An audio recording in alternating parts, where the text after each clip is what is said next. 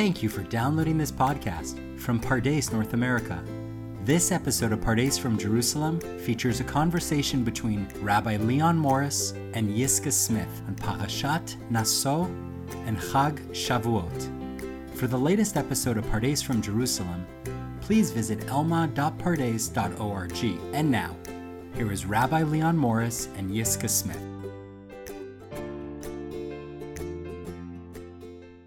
It's just before Shavuot, and I have the pleasure of sitting here and having a chavruta with you, Yiscah Smith. Well, Leon, thank you. I have the pleasure too. This is such a uh, kavod. It's such an honor to be sitting with you in chavruta as we explore some of the teachings that will help us and everyone that's listening to prepare for Shavuot. Wonderful. Yeah. I'm interested in talking a little bit about what exactly was given on Sinai. And I'm really interested in the question of what's the relationship between the Aseret HaDibrot, the Ten Commandments, and the 613 mitzvot of the Torah. Um, how do they relate to each other? Are, are there 10 or are there 613? So the Mishnah tells us in Masechet Tamid that originally the Ten Commandments were recited as part of the temple service. And the Gemara notes that these were originally also read outside of the temple. This was part of uh, the liturgy before the recitation of the Shema. But then, the Gemara tells us, heretics came and said the Ten Commandments is all there was. There aren't 613 commandments, there's just 10. So then the Anshe Knesset Hagadolah, the members of the Great Assembly who assembled the Siddur for us, or the outlines of the Siddur, took that out, took out the Ten Commandments. It was now too subversive uh, or could be misconstrued. And so, this question of what exactly was given at Sinai and how do the 613 relate to the 10 is an old question. Uh, there are midrashim that count the letters of the Aseret HaDibrot, the Ten Commandments, and they note that there are 620 letters. 620 is 613 plus 7. So it's the number of mitzvot represented by each letter plus the seven days of creation. The Midrash is suggesting that the world exists only for the sake of Torah and the 613 mitzvot. Many of the medieval commentators uh, take up this question of how we reconcile the 613 with the 10. Uh, Abarbanel, 15th century, suggests that all 613 mitzvot could be placed as details or subcategories of the 10 and that the 10 are singled out because this is what the whole nation of Israel heard from God at Sinai. But Moses on Mount Sinai, Moshe Rabbeinu got all the details. So, in other words, for Abarbanel, the Ten Commandments are like the headlines or the large category names. Uh, there, of course, is the classic distinction that's made when we represent the Aseret Hadibrot, the Ten Commandments, uh, pictorially that the right side are mitzvot ben adam makom, and the left side are mitzvot ben adam chavero. Uh, the right side, commandments between a person and God, and the left side between a person and their, their neighbor.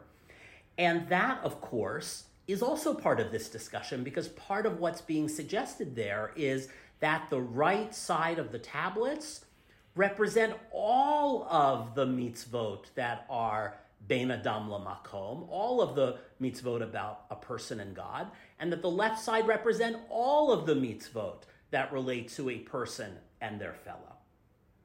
Ramban Nachmanides saw each of the Ten Commandments as uh, pointing away to the 613 in a much more specific way. For instance, the fourth commandment to, to keep Shabbat he sees as including the laws of Shemitah, the sabbatical year, and the Yovel, the Jubilee, and all the Chagim, all of the holidays, etc. Rabbeinu Bachya ben Asher, 14th century, notes that of the Ten Commandments, three of them are stated positively numbers 1, 4, and 5, and the other seven are stated in the negative. And so he sees this as a representation of the uh, the three positive commandments represent the 248 positive mitzvot, and the lo ta'aseh, the negative commandments, uh, represent the seven represent the 365 lo ta'aseh, the 365 thou shalt nots.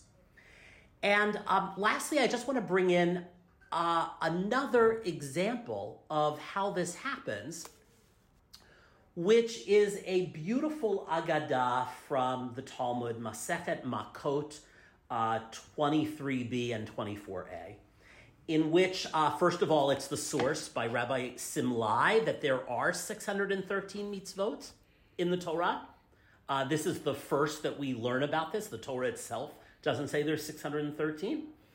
And of course, the medieval uh, exegetes are left to kind of make their list and count them up, and uh, Sifrei HaMitzvot. Um, but then something very interesting happens. As soon as he says there's 613 mitzvot, the rabbis come in and suggest that other important prophets and religious figures had their own summary of the mitzvot in the Torah. In other words, it's kind of building on the notion that 10 is really more than 10. So uh, the Agadah says King David came and established this, that uh, you could sum up all the mitzvot in the Torah by 11 commandments. And it very creatively uh, cites uh, Psalms chapter 15, uh, who may dwell in God's house, and says, uh, takes each of those statements Mi Yishkon Bahar Kodsheha Holech Tamim, the one who uh, walks wholeheartedly, Ufoel Tzedek, and works righteousness, Vidover Emet, and speaks the truth. And it goes through this psalm and lists 11 mitzvot uh, and say that sums up the whole Torah. And then the Agadah continues and says, well, Micah, the prophet Micha, sums it up in, in three. Uh, Uh, Higid lecha adam ma tov u'ma Hashem doresh mimcha ki im asot mishpat, do justly, v'ahavat chesed, and love mercy, v'hatsnea lechet im Hashem elokecha, and walk humbly with your God. And the Agadah continues, and Isaiah can do it in two, and Amos and Habakkuk can do it in one. I want to cite Amos's that the all of the mitzvot could just be reduced to one mitzvah, Ko Amar Hashem Levet Yisrael, Dirshuni V'chiyu. Seek me and live. And I love this, and I think all of this is uh, what it has in common is a kind of anticipation of the rabbinic project of oral Torah, even within the written Torah itself. That by saying the 10 is actually much more than 10, the 10 is 613 is a rabbinic move toward expansiveness and interpretation. And don't think that this is all that's there. This is just a, this is just a summary of something much greater. And that's what, uh, this is again pointing within the Torah, but that's what the rabbis do with every text. There's more written there than what's written there. Much more. And it, well, thank you for sharing all that Torah, those sources, which all point to were not really clear what we heard. That same part in Makot, the Chazal teach on Daf Chavdalit Bet, or Aleph 24a, that the Gematria of Torah is 611. Mm. Mm. So Moshe taught us 611. What we did here, according to this piece in Makot, we heard the first two. However, one wants to understand that. The first is the first representing all positive to dos, the second represents all the prohibitive. That being said, hmm. we're not really clear. However, the Piasetzner Rebbe, when he taught this incredibly deep, wonderful teaching in the Warsaw Ghetto, Shavuot 1940, he believes based on the bracha that we say every day. We thank God, we, we acknowledge Baruch atah, God, you're blessed. You're the Lord. Hamilamed Torah la'amo Yisrael. Well, when did this teaching, we're acknowledging that God teaches his nation Israel Torah. Well, when did this start? According to the PSS, he believes it started at Har Sinai. Hmm. I mean, we have a beautiful Beit Midrash here at Pardes.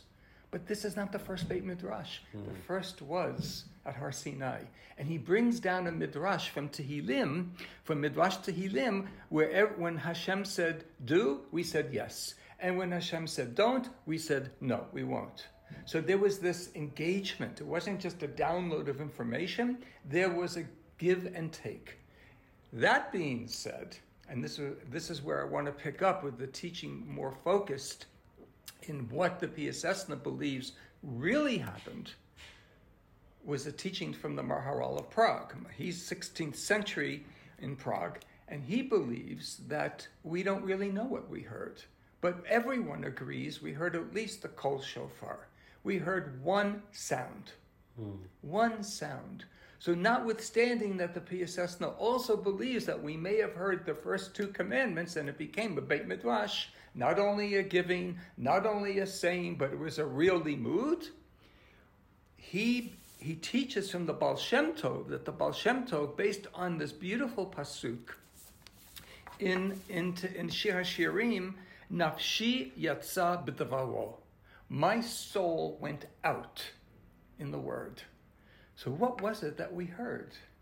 What was it that, what's the one sound? What was the kol shofar? To the point where when we hear the shofar today on Rosh Hashanah, there's something very primal about it. Hmm. Very primal. He believes, the Piaseczna believes, what we really heard was Anochi. Anochi. What is Anochi? He believes that the word Anochi, and this is the greatness, he says, Vehi Godal Hit Kashrut. This is the greatness of the connection. Beinoyit Barach Yisrael Bekabbalat Torah. He makes that switch. This is the greatness between the Holy One, the teacher of teachers, our very first Rebbe, and Yisrael in receiving the Torah. We say in our tefillah, Zman Matan Toratenu. However, a giver has to have a receiver. So he sees the spiritual practice is Kabbalat Torah. And what are we receiving when we receive Torah? He says the hit kashrut, the connection is a soul to soul connection, is an essence to essence connection, is a being to being connection. Because he quotes from Mesechet Shabbat, Daf Kuf Hey, 105, side A, the first side, that Anochi, it doesn't say Ani. In the, the very first of the Ten Commandments is the word Anochi. Why isn't it Ani? Anochi is also an acronym. It's a Rosh Tevot. And it stands for Ana, in Aramaic, I, Nafshi, my soul, Katavit, I have written, Yahavit, and have given it to you. So, what are we receiving? Kaviyachol. What are we receiving? We are receiving this gilui, this revelation, this manifestation of God's essence. When we talk about the tamtzit, the essence of something, everything else just adds to what's already there. All we had to hear was Anochi. And in my guiding meditations around Shavuot, I'd like to suggest to all the listeners that when we think about Shavuot, why is it Matan Toratenu? It's not Kabbalat Toratenu in our prayer. Because the one God gave his one Torah on one day, in one moment, to one nation with one word. However, each person can choose for the rest of the year how to receive it. It's life, it just goes on, it's infinite. Yeah. All the time, according to one's capacity to understand, to feel, to be creative, to be open hearted. So perhaps this is the defining moment of all of Talmud Torah. As a spiritual practice, Talmud Torah far exceeds just acquiring information. It includes that, of course. But like Heschel says, it's much more than acquiring information. It's being able to face a sacred moment. And the PSS sees this sacred moment in what I would call spiritual intimacy. And that's infinite. That's infinite. So yes, this is the uh, this is the delight. This is the nachat. This is the when we learn in Tehillim, ki Torah like your Torah is my toy, is my pleasure. It's I feel so close to the giver of the Torah because it's in me. I receive in my soul a piece of the giver's soul. Like when we give each other a gift. Hmm. We're giving not only a physical object, so, like the PSS said, it's not just the word from the Baal Shem Tov, it's the soul, the soul that goes into that word. When I give someone in my family, a very close friend, let's say a birthday gift or a wedding gift, a bar bat mitzvah gift, I'm putting also my soul into the giving. Mm. So when that person receives whatever the gift may be, they're receiving a part of my soul. Mm. I love that. I yeah. love that. I, I'm thinking of, you know, the classic work on the theory of gift giving by Marcel Mauss. And um, I learned this from, uh, I was introduced to this by Moshe Halbertal. And part of what makes gift giving with God so complicated is because God isn't your friend or your spouse, and there's such an enormous gap between us and God. And I'm thinking about that in light of the beautiful Torah that you just shared and what it means that there is this immediate transition from giving to receiving. Um, yeah. It, it, uh, this is the divine paradox. This is the. It says in the Zohar, "Ein tefisa beklal." There was no grasping this at all the, the faster we try to catch up to it, the faster it moves away. That's the Elusive. yeah. That's the infinite, the Yud K Vav uh, manifestation of the omnipotent creator of everything. However, we also say Shema Yisrael Hashem Elokeinu, mm. Our God. It's very Elokai Shanatata Bi, my God, the soul that you have put into me. That's more of an immanent. That's what we call the Shekhinah. That's the soul. A lot of the Hasidut teachings, starting from the Baal Shem Tov, gently move us away from trying to catch up with something we can't to experiencing something within that we can. Hmm. And hmm. that's the receiving. And I'd just like to, if I could uh, just conclude on this note, that really what may be going on on this Chag, what it teaches us, not only is that there's a giver and a receiver, and the giver is giving soul, and the receiver is receiving soul, but because of that, I then, you then, Leon, can give back to the world your Torah. Mm. There's a mm. giver, there's a receiver, and the receiver becomes the giver. Mm. The light from the sun shining out, lighting up the moon, and the moon reflecting back into the world. Light from within the moon that came from the sun. Hmm. So the Torah, or as we say at Pardes, find yourself in the text. I hmm. like to add, find the text within you. Mm. We are mm. receiving, holding, contemplating on that, experiencing this spiritual, intimate moment, and then we put back into the world my Torah, your Torah, mm. his, her, their Torah. And that's Shavuot. Yiscah, I love this. Um, I want to ask you, by way of our conclusion, to, to help me sort of um, make the parallel between what each of us uh, has taught um, in a kind of uh, very concrete way. I was sharing the way in which 10 becomes 613. And we also saw that 6 becomes 613 and 1 becomes 613. But with regard to the Ten Commandments, 10 holds all of the mitzvot. And you're doing a similar move uh, on a spiritual plane that just God's presence, just the Anochi, just the first word becomes all of Torah. Yes. Yes. Yes. Because Hashem ein od milvado. There's nothing but Hashem. and I usually don't speak, you know, the older one gets, we speak in usually less and less absolutes. it's like it's a great, the gray area is so much like that's where there's real give and take and real living. However, the Pasuk says, Ein od milvado. That's quite an absolute statement. Right, there is nothing except God. Right? So Anochi is everything. Mm. Is everything. Mm. May I share a, a, what could be a, suggested meditation? Please, right. please. So this is based in Shemot Rabbah. During Matan Torah, not a bird chirped, not a fowl flew, not an ox moved, not an angel ascended, not a seraph pronounced kadosh, not a wave of the sea rolled, not a creature made a sound. All the universe was silent. Then the kol went forth. Imagine this Shavuot, dedicate a few moments to experiencing this. Imagine you are there at Har Sinai.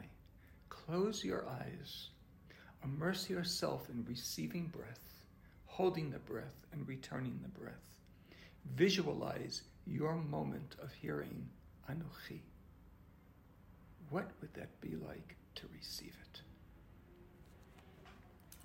Yiscah, thank you so much. Thank you. Thank you for inviting me to to learn with you. And Hag Shavu, uh, Hag Shavuot Sameach to all yes, of our all of our friends, all of our listeners, and a and very happy Zman Matan Toratenu and Zman Kabbalat Toratenu, mm, mm. the receiving of our Torah. Amen. Amen. Thank you. Thank you again for downloading this podcast, a production of Pardes North America. If you liked what you just heard please give us a five star review wherever you download your podcasts. Follow us on Spotify for the latest episode of Pardes from Jerusalem. Be sure to tune in next week as Rabbi Dr. Meesh Hammer-Kossoy and Rabbi Dr. Daniel Reifman discuss together Parashat Baha Alotecha. Thanks for listening.